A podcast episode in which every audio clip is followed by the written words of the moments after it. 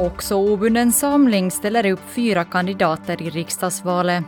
Dessa är lagtingsledamot Markus Måtar, infrastrukturminister Christian Wikström samt Ted Häggblom och Jannik Svensson. I november började beroendemottagningen vid KST erbjuda drop-in-mottagning på OHS.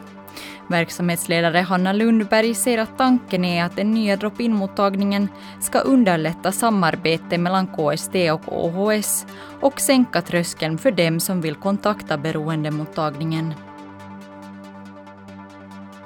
Styrelsen vid Ålands hälso och sjukvård har utsett Pia Holsten Friman till ny vårdchef.